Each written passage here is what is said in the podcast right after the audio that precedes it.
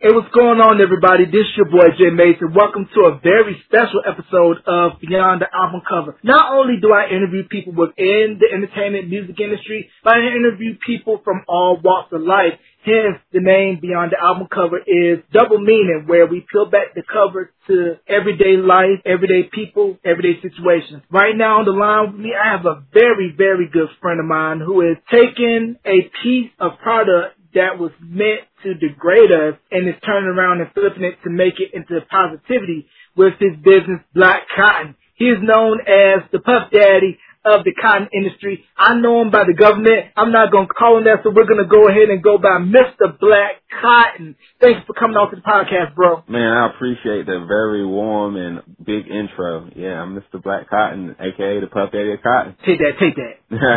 yeah, I had to throw that yeah. ad lib in, man. So how you been holding up with everything due to COVID? Whew, COVID has been a, a roller coaster for me, man. You know, at the beginning of the COVID season, I had a lot of events that was planned for my business. By the way, I'm the founder of blackcotton.us. Check us out online and check us out on social media, Instagram and Facebook and all that. We had a lot of events planned in the beginning. You you was going to be in a bunch of cities. Like we was going to be in Louisville, we was going to be in Chicago, we was going to be in Baltimore, we was going to be in New York, New Jersey, we was going to be in Atlanta, and all of those events got canceled.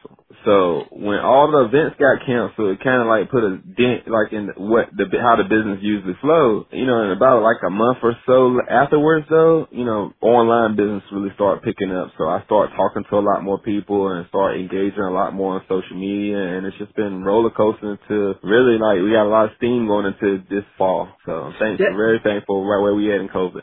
All right, yeah, that's definitely a good thing because I know for other industries they have not been as lucky, you know, especially music with concerts and everything put on hold. But it sounds like when the fall comes around, you're gonna make up for the lost time during this time because of COVID. Yeah, you know, we used to do a lot of events where we would sell our products, but people have really been engaged with us online. So, you know, we've been selling a lot of products individually to people. So that's a blessing that we don't have to be in places for us to be able to conduct business and people to have a part of our company. Right. Which is Black Cotton Products. Yeah. Mm-hmm.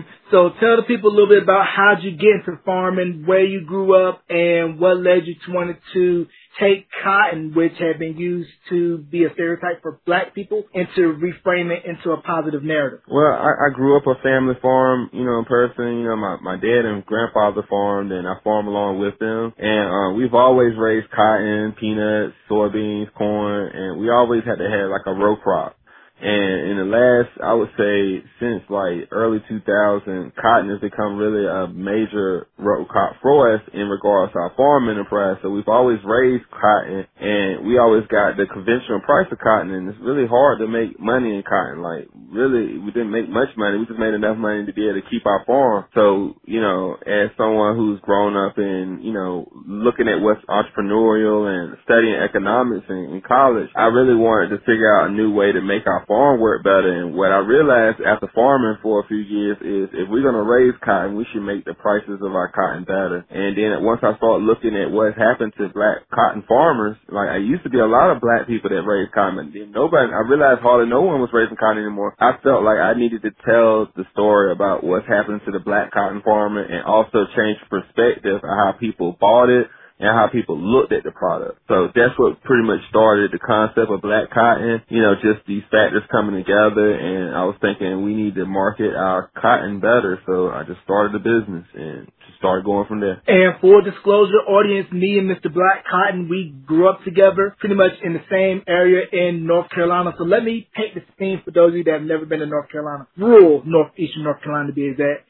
It's pretty much mm-hmm. sticks, dirt, a lot of people who ran family farms, a lot of mom and pop businesses. So pretty much your daddy did it, your granddaddy did it, his dad did it, and on down the line. So while most kids are outside in the summer shooting hoops or playing football, you were outside getting your hands and knees dirty in the field. Yeah. And you know, I played sports too, but you know, I also did the farming thing when I wasn't playing sports. You know what I mean? We yeah, actually so played on a few sports teams together. Oh yeah, yeah, yeah, yeah, yeah. I remember that, man. It's always good to have that nice little balance. And then it was around tenth grade, I believe. You ended up going to the School of Math and Science, correct, in Durham. Yep, that's right.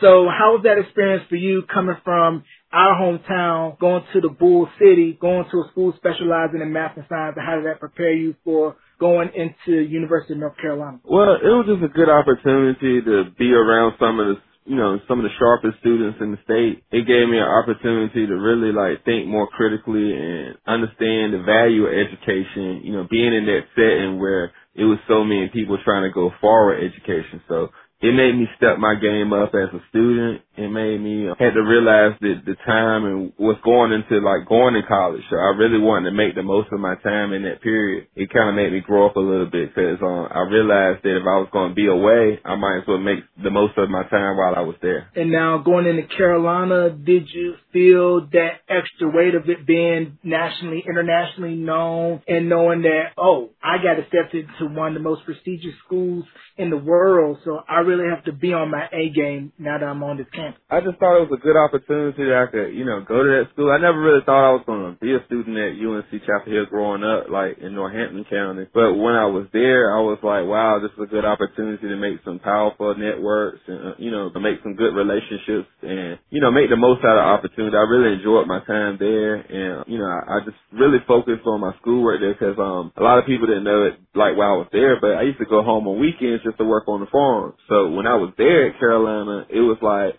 you know, enjoy it while you're there because I always had in the back of my mind that I probably would go home and work on the farm sometime. Now, what did you end up majoring in at Carolina? I majored in economics. I wanted to do something business related and they had a starting uh, entrepreneurship program that was starting up and I was a part of their first uh, entrepreneurship minor program. So, and you couldn't be- major in business administration and be a part of the entrepreneurship minor. So, economics seemed like the next best thing. And I really liked the economics classes in general. And you always had that mindset of once I got my degree, I was going to go back home, run the farm, and pretty much continue on the family legacy. Well, you know, I didn't know exactly how I was going to do it. You know, I, I wanted to build my experience up in uh, understanding agriculture because you know, growing up, all I knew was just to step on the farm, but I didn't have a formal agricultural education. Like, I didn't take many vocational classes, so I really felt like I needed to spend some time learning about agriculture and stuff. So going to A&T for a little while for grad school was really good, and then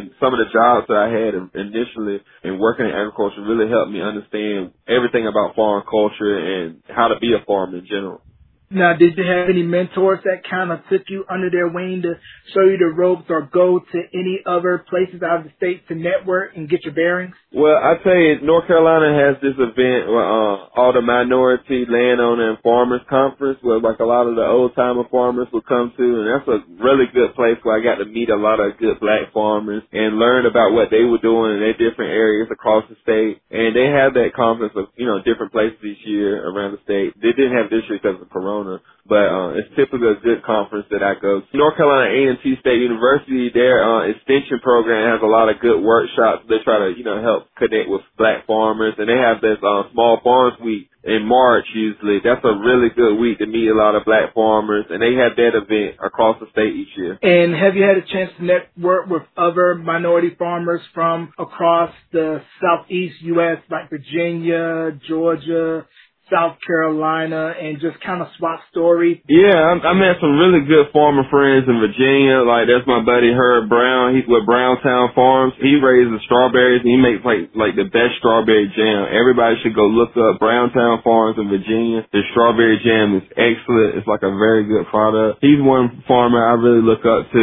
some people they're not even farmers, but like they're like farmer advocates, like uh Heber Brown in um Baltimore, Maryland, with the Black Church Food Security Network. I, I really enjoy the work that he's doing with them, and I I've, I've collabed with him a few times to connect to get some North Carolina farmer products, a black farmer product up to him. Um, I like what's um going on in Durham with the um tall grass box and Black August in the Park, um, Black Farmers Markets. I mean, it's a, it's a lot of different groups that, and farmers that I've really learned a lot from and love working with in the agriculture space. Are you familiar with the show United Shades of America with W. Kamau Bell? Yes, I'm familiar with the show. Yeah, I've seen it a few times. Yeah, he did an episode about two or three weeks ago where he was highlighting the discrepancies between white and black farmers. He went to Oklahoma and he found mm-hmm. a black family that was farming for generations, and they were explaining how, in order to get their land cleaned with all the trees and everything, they couldn't rent a bulldozer because they didn't have the money to pay X amount of dollars by the hour, and they had to do it mm-hmm. by hand. And they were saying how for black farmers, your approval for a loan would be sitting on a desk for a little over a year, while a white farmer could get approved just like that. Yeah, I've seen it firsthand with my own with my own eyes. You know, I try not to be someone that complain about my circumstances as much as possible, but there's definitely discretion. Uh, discretionary, uh, what, uh, what's the word I'm looking for? There's a, a bias. Yeah, discrimination. There's a bias between how black farmers and farmers of colors and all kinds of limited resource farmers are treated sometimes in the USDA office and other credit limit uh, creditors as well. So that's something that we need to try to be able to help black farmers with is to be able to receive the same type of credit that uh, other farmers can. But we just that's something we have to continuously work and advocate for. Right. And I was looking at Super Size Me Two of Morgan Spurlock. He was opening up his own natural chicken shop, like a fast food joint, but he went mm. to a local farm to get his chickens but the owners were talking about how they were gobbled up by the big corp and then they ended up getting saddled with this huge debt. And I'm just thinking about where the farming industry has gone to where it's corporatized and you're really not going to see your traditional mom and pop farms anymore because they're getting squeezed out. Yeah, the equipment in farming is so expensive, man. You could spend half a million dollars on a tractor, just one tractor, one piece of equipment. And you know, the limited resource person, the person don't have big money or big access to capital, it's hard for them to be able to complete compete in this world. That's why you know, like what I'm doing is finding a, a niche where I don't have to use as much money in machinery to be able to have a business, you know what I'm saying, have a product in the business. Right, because thinking about how before technology and machinery came along, people were outside in the cotton, peanut fields, tobacco fields, corn fields, picking everything by hand, and now the machines can do it just like that. But like you said, it costs half a million dollars for a tractor, and nobody has half a million dollars lying around for a tractor or the ability to be able to go into a bank to get a loan to make sure you get what you need. Yeah, it's it's a tough process, man. But you know, some people are doing well. I mean, some people are, are, are surviving. That's I'm not the only black farmer. There's plenty of black farmers out there, but it's not as many as it used to be. When I say plenty, I'm talking about maybe hundreds.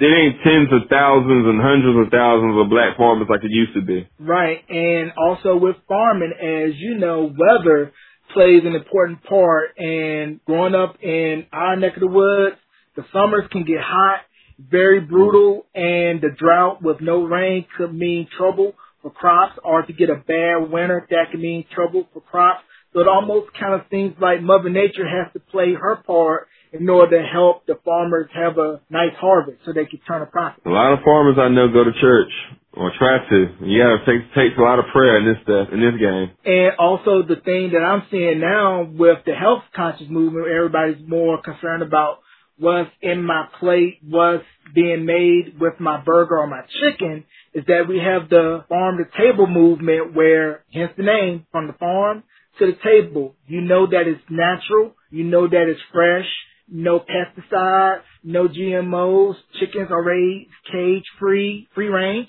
and you're getting good quality meal without all the extra junk that's being put in. So tell me what you think about the movement of everybody being conscious in their food and how it's a great time to get into the co-op produce market game? Oh man, I'm an advocate for uh, healthy foods. Like I've been into this healthy foods movement since probably the early 2010s. Like you know, in regards to having people, you know, the growth, helping the growth of farmers markets and people connecting to sustainable agriculture. I'm in all a part of that. Like I work on different boards in agriculture that support that type of work. Like um, the administrative council I'm on for Southern SARE, we do we give like tens of thousands, tens of millions of dollars grants each year to promoting sustainable agriculture. So that's something I'm fully behind. And you know, even just like in Northampton County, like I helped start the uh, the farmers market in Garysburg, and ever since that farmers market started in Garysburg, Garysburg has gone on the rise. Like people really believe in their local farmers and doing business locally and getting products that are healthy for them locally. Like mm-hmm. you know, people don't have trust in the, the food chain like they used to have. So you know, when they can know where that food is grown and who grew it there's a deeper connection and a more likely that the person want to cook it and prepare it. Right, and you're helping put money in the farmer's pocket, but also in that United Shades episode, they had a local farmer talking about how when they sell their product to the big box store, they don't get the full profit. They split a small percentage with the big box and you get squeezed out. So when they sell at a farmer's market, they get to keep 100% of the profit. Now, by me moving from North Carolina to New Mexico, I've seen firsthand food deserts out here and back home about how you're not really going to have a Whole Foods or anywhere where you get sustainable food that's of good nourishment, good quality. You're gonna have your McDonald's, KFC, Burger King, something that doesn't promote healthy living, healthy eating, and wellness. And just last week I was at the local farmers market. They do it up here every Saturday morning from 8 to noon and Tuesday afternoons from 4 to 6. And it is booming. You know, you have people selling meat from their farm, chili, which is the big thing out here, produce, and once again, it's all about supporting local and just knowing what you're putting into your body. So what do you think can be done or should be done rather to help promote wellness in terms of eating in our communities where you're not going to have a whole food on every corner? Well, what I've seen with uh, Black August in the Park and Durham, they're black farmers markets. You know, it don't like they say it's black, but really it could just be something that's positive. You know, what they call it, uh, people of color positive. And I think when we market to our cultural, you know, aspects of food, people connect deeper to the food and they're more likely to want to buy. Because, you know, some of our traditional farmers markets, there's like you know, old timey feels that turn people off. But these black uh, farmers markets, you can have the right music, the right grooves, and people really are excited about buying the food. And it just it builds a different connection. And that's something I think we want to try to add on to in the future. Mm, and then with the whole movement to health conscious, how do we balance honoring the past with, you know, soul food? Because while it was not the healthiest food for us, it was what brought everybody together. You know, everybody went to somebody's house. Big Mama was cooking for Sunday dinner, and while it wasn't healthy, it had that love. It had that sense of togetherness. So how do we reconcile that? But also acknowledge, hey, we need to limit our take of this type of food and be able to say we need to incorporate this more as opposed to the junk that was in our diet. I don't believe in moderation. As long as we like do things in moderation, it's not too bad. Cause some of the soul food is not bad for you, but when you eat too much or you do too much of uh anything, that's what the problem begins. Like, you know, sometimes instead of the fried chicken, we could bake the chicken with less sodium in it, you know what I mean? Instead of some of the greasy foods, we can replace it with some, you know, vegetables. Right, and I'm gonna give everybody a big secret. You ready? You ready? Air fryer, air fryer. I'm gonna say it again. Air fryer. Get your air fryer, right? Put you some seasoning in there. Get your nice chicken. Get your brown paper bag. Shake them up, shake them up, shake them up, shake them like ice cube breaking them with the 7-Eleven. You put it in the air fryer. Let that sucker cook and you have nice fried chicken with all the fat and the grease of the black iron skillet. Uh-huh. And it is and it is good stuff, I'll tell you that. But it doesn't work on seafood though. Now for seafood you gotta get your deep fryer and uh, deep fry that. Now, I want to take a little bit of a left turn real quick and seeing everything that's been going on in our country with the murder of Breonna Taylor, George Floyd, Ahmaud Arbery, and the reckoning that's been going on in our country in regards to race, especially in the South, because I was talking with a couple of friends of mine and how I never thought I would see today that NASCAR would say you cannot have the Confederate flag in our venues and you know and I know us coming from North Carolina that NASCAR is headquartered in North Carolina and in around the Charlotte area. So what is your take on everything that's been going on in our country in regards to the awakening on race and do you think that we'll see a true truth and reconciliation in this country in regards to the atrocities of slavery amongst African Americans in this country? Well, um, I know a lot of our issues are very complex in our nation. What I think we should all do is just keep talk, keep the dialogue going, keep the energy of where we're talking, and keep uh, and, and having the energy of you know making sure that justice is coming forward first. Like I hate the situation with Breonna Taylor, but in this situation, a lot of people are coming together and talking about the injustices. So I feel like from all the situations, you know, we should just keep make sure to keep the energy and the dialogue up for uh, positivity especially all the way through the election. Yeah, I definitely agree. And I rarely dive into politics on the podcast, but I just want to say vote, vote, vote, vote, vote. Whoever you vote for,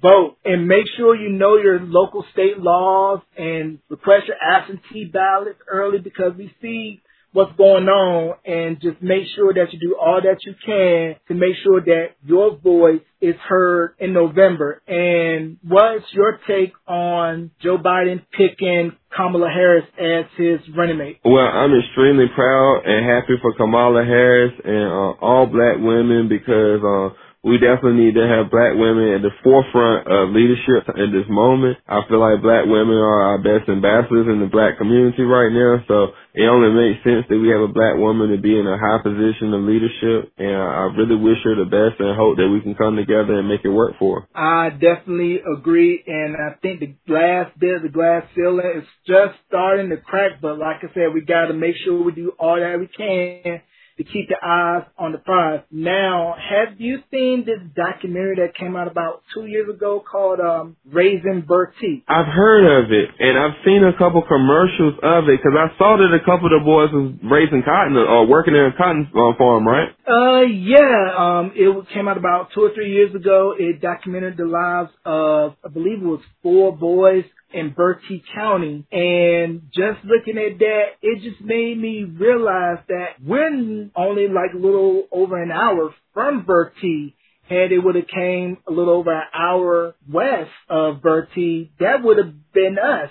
And to just kind of see their upbringing and to see the environment, it's no different from when you and I was growing up, man. Yeah, no, I mean, it was very familiar to me. I mean, Bertie is really closer to my farm you know, my farm is east of uh, uh Northampton West where we went to school at. So I'm very familiar with a lot of the stuff that was going on in the in the documentary and I'm glad that they you know, they got a spotlight, but I want to know what was next. Like what was something that can happen positive that you know that can help the community from there. Right. And I think about this all the time whenever I see things going on back home. You know, we need a lot more we still have people in the community that's out and mentoring that next generation of youth growing up in the 252 because like when you and I were growing up, we had those older mentors, whether it be an older sibling, older cousin, or an elder that was working in the school system that was there to make sure that our grades were on point, that we stayed out of trouble, had something constructive to do. And I just want to shout out and commend everybody back home, whether it's Halifax,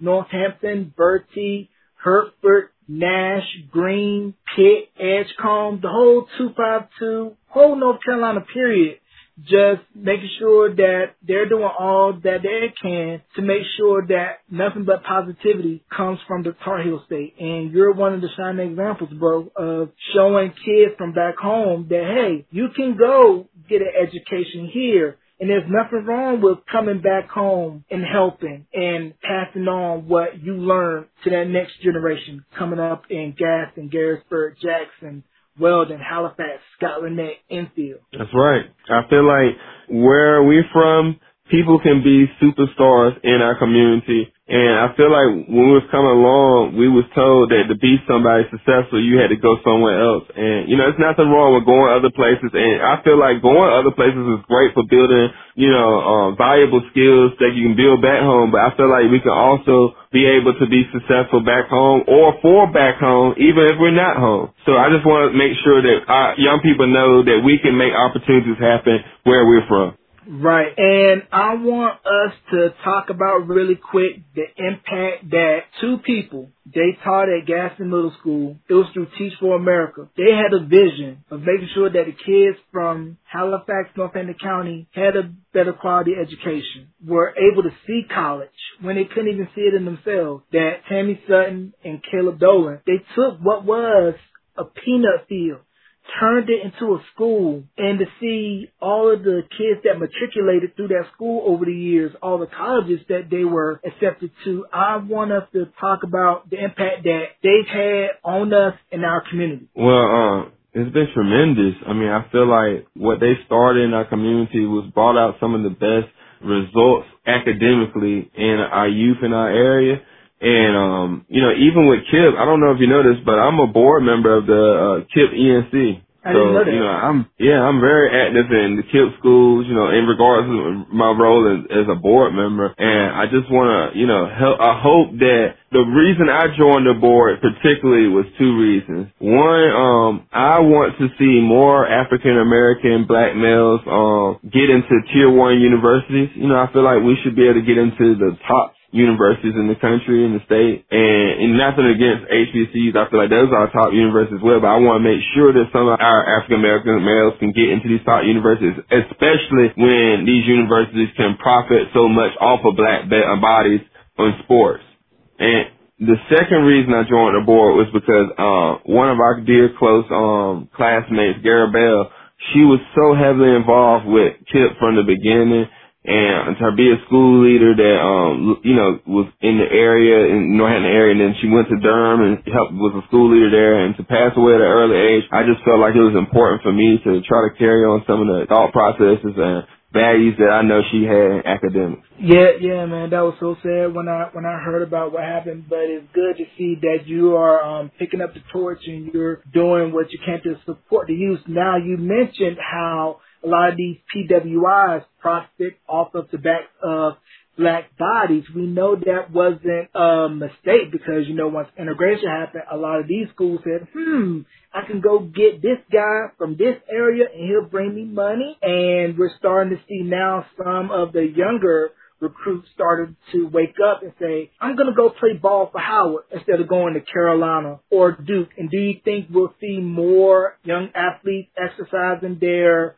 newfound ability to say, I'm not going to just be a pawn. I'm going to do this and I'm going to make my own money from it and not just be grateful for a four-year scholarship. I want to get paid while doing it. Well, to be very honest with you, I do think that more young athletes are going to choose HBCUs and not just HBCUs, but smaller regionalized schools in general because if once you make your name known, like with social media right now, if you're popular before you get to a college, what's to say that college makes you even more popular? Like, for instance, Zion was very popular and before he went to Duke University, and Duke definitely helped his popularity once he got to Duke. But who's to say that Zion couldn't have been just as popular at any university he went to? Right. They definitely have more power than the recruits of 20, 30 years ago. And then I sit back and think about all the talent in all sports that came out of the years from 252, from Brandon Ingram out of Kinston, Coby White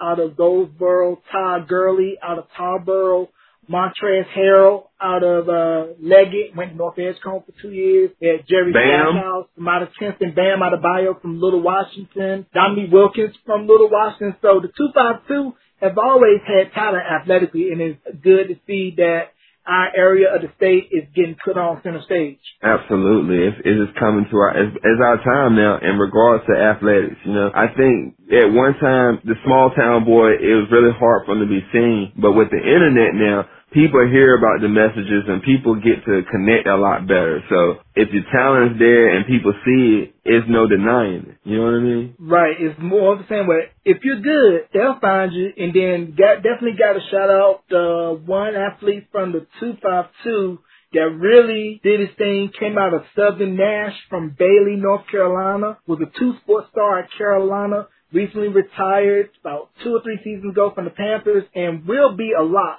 but can- and when he becomes eligible. Julius Tucker. Yes, man, a, a legend. We have so much talent in northeastern North Carolina. It's incredible. Yeah, man, because I was speaking with my dad who played back in the day when Gaston High and Gunbury was still two separate schools. He was saying that there were a lot of athletes from our area that could have went on to play big time college ball, but the resources weren't there. But we had the like of Cedric, last name was was it Harris? I want to say Cedric Harris. Yep, Harris. Uh-huh.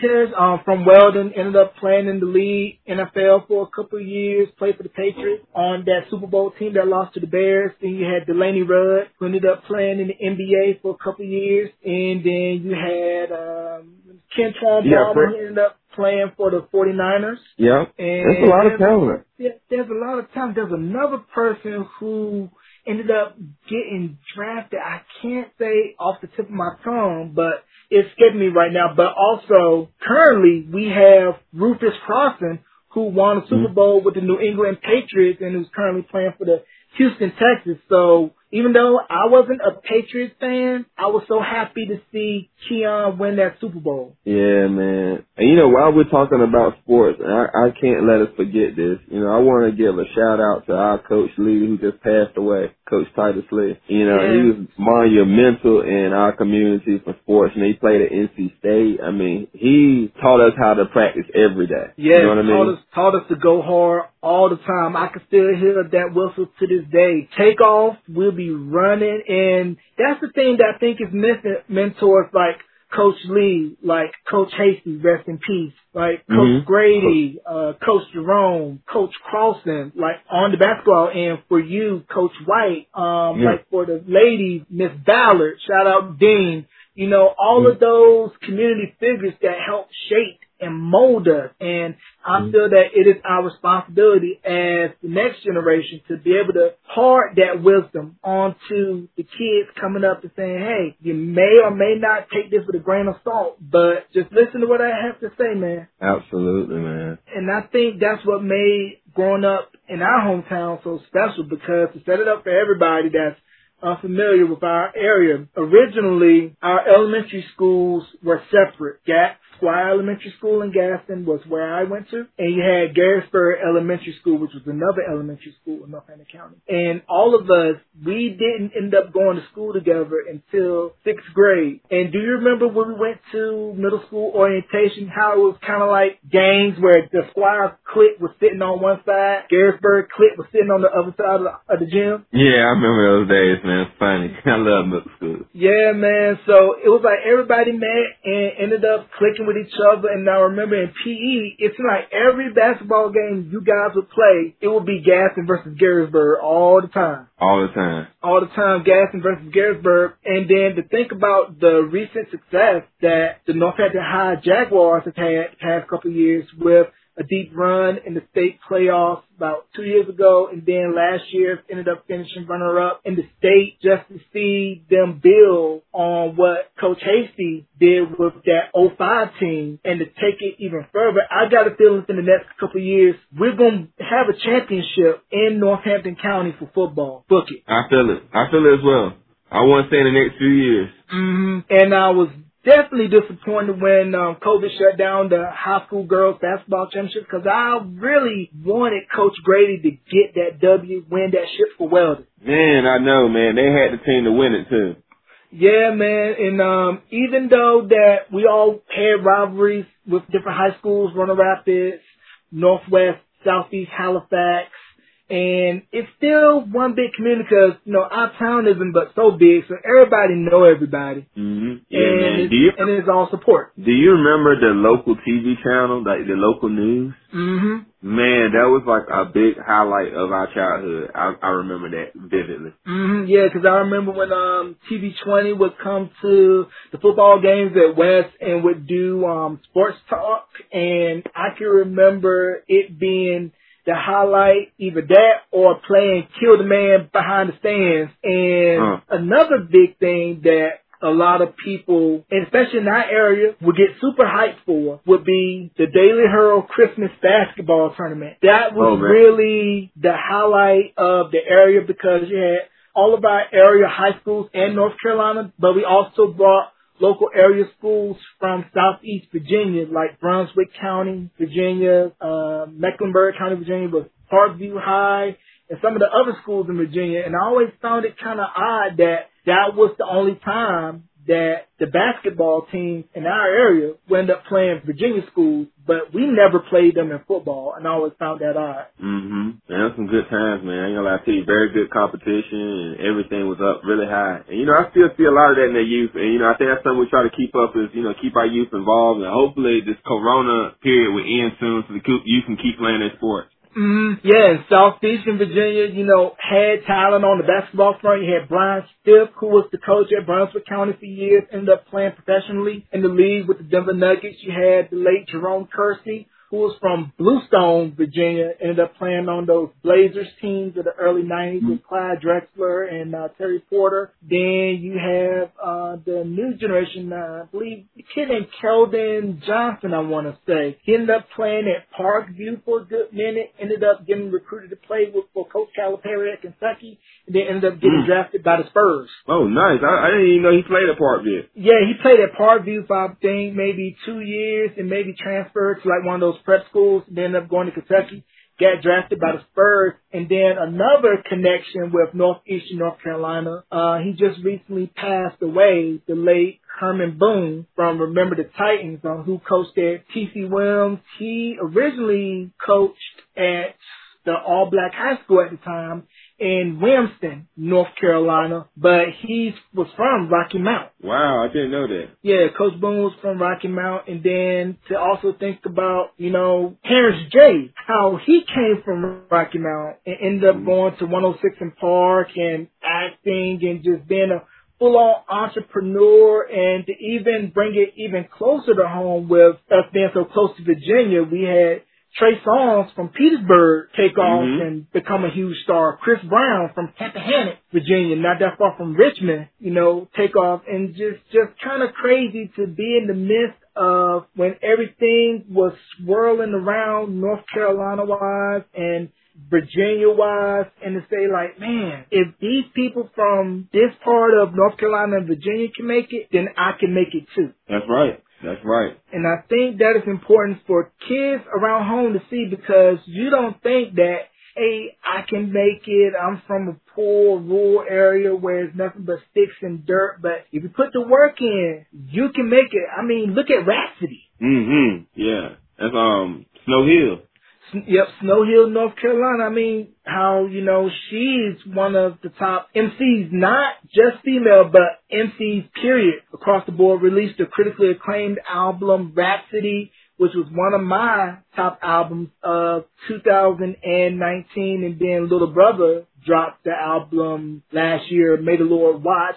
That was a dope record. And I want to touch on Little Brother really quick. That when I first went to UNCG, when I was working at the radio station, that was my first time ever hearing of Little Brother, and I just thought that they were so dope. I mean, from the listening to the minstrel show, and the thing that they were doing it at a time when social media wasn't as big like it is now. I mean, people were still getting their stuff via message boards. So to think, had Little Brother came out by in social media now, I think they would have gotten the commercial acclaim that they so richly deserve. I agree, and I just think they had the wrong perspective about things. Like, I feel like they didn't see the good that could possibly happen in their raps. They rapped about not making it. And I wish they would have rapped more about making it. And that's why I see that the young people do differently. You know, they, they make themselves so much larger than what they are because they see the future. You know what I'm saying?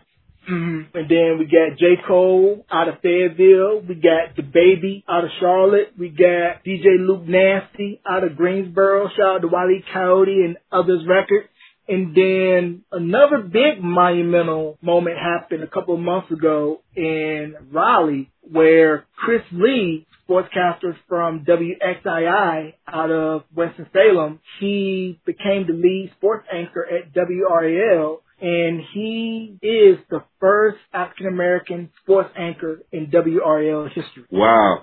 I'm a big fan of Chris Lee. He actually gave me my first interview for Black Cotton, like first big interview for Black Cotton. Yeah, yeah, and I know, and I think I might have told you, but Chris and I, we went to school together. Uh huh. I remember he telling me that, like when we did our interview, you know. Yeah, we went to school together. We were roommates, so you know to see his journey from UNCG to oh, wait, that was roommates. Yeah, we, we were roommates for for two years at UNCG. So yeah, so to see his journey, I can't be nothing but proud to see where he's at now. But yeah, we were roommates as well, in addition to college classmates. Man, that's crazy. That's a small world because Chris is big time, man and like he gave me that interview, and that was like awesome. You know, it kind of helped put me on the map. Yeah, man. And speaking of putting on the map, how did you end up getting your feature in NowThis? it's crazy. They just one of the producers just reached out to me on Instagram and you know and told me he liked my story, and I was like, okay. And he was like, we want to do a story with you for NowThis, and I was like, cool. And we did an interview, and he and he pretty much took the rest of it pictures from our Instagram and made that story. It was like it's kind of blowing up in many ways. Mm, so you've been experiencing a lot of uh, traffic onto the website and people wanting to learn more about Black Cotton since NowThis? Yeah, man. Like definitely had hundreds of followers fall through. A lot of people contacted me, so I'm just trying to stay on top of that. Yeah, that's definitely a good thing because when I first saw the piece, I immediately repost because I always do that whenever somebody from back home is, you know, doing something positive and to know that I have a close connection with you to see that it just made me feel good to see, hey, my friend from back home is really out there doing something really big. And then another person who I want to mention he may be small in stature, but he's big in the way that he goes and carries himself. And his hard for people, and that's little Elijah. You know who I'm talking about, right? Yeah, the Elijah Lee. The, um, yes, sir. Yes, sir. Uh, when I saw Marvel's Hero Project on Disney Plus, I was looking at it with my wife, and I kid you not, I got choked up watching it. Uh huh. I got choked up because to see this young man come from our hometown and the stage that God has allowed him to put his stuff on to be able to motivate, inspire, and uplift, it was just heartwarming to see, man. To see somebody that young from our area make such a huge impact on the world. Yeah, man, I'm really proud of the way he got, you know, got into that platform and really he took he took it off with it, you know, really put his best foot forward. And that's what we got to do with our opportunities, make sure we take advantage of them. Mm-hmm yeah, you gotta make sure you be prepared for your opportunity or to put it in the terms of harvesting, you gotta prepare to harvest so you can get ready for the rain so that when the rain comes, it can sprout out your big opportunity to showcase yourself. Mm-hmm. Absolutely. Mm-hmm. Now, tell the people a little bit about your Black Cotton website and some of the products that you offer. Well, on the Black Cotton website, which is www.blackcotton.us, you can go there and you'll see a little bit about our story, about why we do what we do with our cotton, and then um, in our um, shop area, you will see different products for home decor like bouquets, vase arrangements, wreaths, you even see some of our merchandise like our t-shirts, a variety of different products. All of them come from our black cotton, you know, office and, um, controlled by us, you know, the people closest to the cotton fields. Mm-hmm. And once again, the website is blackcotton.us. Go show support by the merch, by the decor. Definitely get some cotton in your life because it is the fabric of our lives. Wink, wink, nudge, nudge. Now tell everybody a little bit about the Land Ethics Podcast. Now the Land Ethics Podcast, this is a podcast that I do with part of my nonprofit work with the Black Family Land Trust. I'm the North Carolina State Coordinator for Black Family Land Trust. And um, basically with the uh, Black Family Land Trust, we're trying to keep black family uh, landowners, uh, black family farms, sustainable and keep them going, you know, to the next generation. So we're a conservation organization that tries to conserve black land, black owned land. And through this podcast, it's hosted by me, Mr. Black Cotton, the twin, uh, uh JD the Barber, Big Homie Jeff.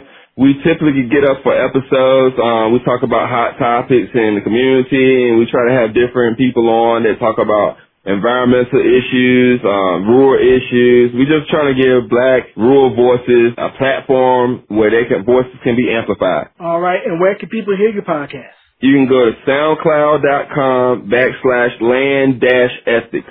E T H I C S. All right, definitely go there, check them out, leave a like, show them some love. And do you have any shout outs you want to give before we conclude this interview and also plug your social? I want to give a shout out to the whole home team. Like, everybody that's involved with the Black Cotton movement. That's all of my supporters across the country. I want to give a, a, a definite shout out to the A team that helps make this product happen. I want to give a shout out to the whole Tillery family farm. Everybody is involved with our farm and all the family.